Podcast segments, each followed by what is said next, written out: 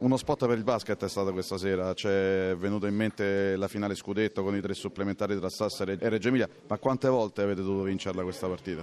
Ma l'abbiamo dovuto vincere, boh, sono arrivato a 51-52 volte onestamente. No, è stata veramente una bella battaglia, un bellissimo avversario perché hanno un grande potenziale offensivo. Abbiamo fatto anche davanti al presidente federale, quindi credo che sia veramente un bello spot, anche perché hanno giocato tanto gli italiani e quindi sono contento per questo. Devo dire però una vittoria di tutto, lo, tutto il club, di tutta la squadra e del mio staff che è stato veramente vicino in questo duro mese di lavoro.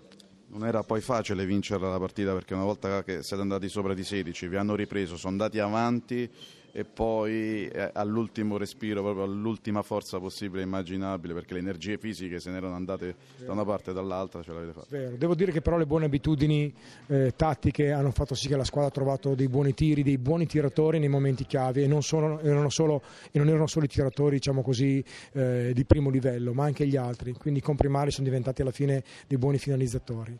Quindi sono contento proprio perché, ripeto, tutta la Virtus ha partecipato a questa vittoria. Senti, l'imminente rientro di Allan Ray ha un po' scatenato Fels, evidentemente. Ma non c'è nessun predestinato, chi si merita gioca e credo che anche lo stesso Kenny ci ha dato un grosso contributo e quindi partiamo una partita alla volta e vediamo cosa succede. Ecco, con Esbrook eh, hai certamente più possibilità, più rotazioni.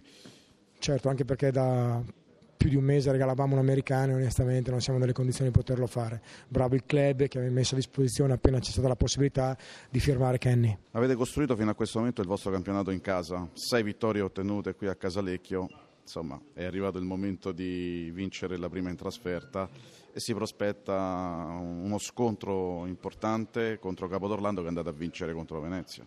Ma infatti io credo che nei giorni di ritorno gli equilibri, già questo è un campionato equilibrato, ma gli equilibri diventano ancora più sottili, quindi bisogna prepararsi bene perché ogni gara, come ormai tutti dicono che è una frase fatta ma è vera, sarà una finale, ogni gara una finale.